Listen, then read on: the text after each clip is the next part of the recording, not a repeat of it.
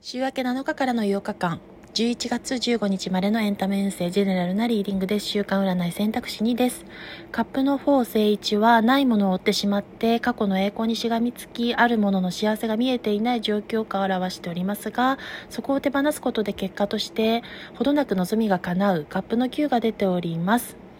ご自身の感情が満たされるような心願成就、願望成就の瞬間が訪れることを示しており、未来には完全自己肯定して過去の経験、辛さ、痛みといったものを起爆剤や糧に変えていけるというところが出てまいりました。相変わらず朝寝起きですので、カミカミでしたがお送りいたしました。選択肢2を読み解きました。最後までのご清聴ありがとうございました。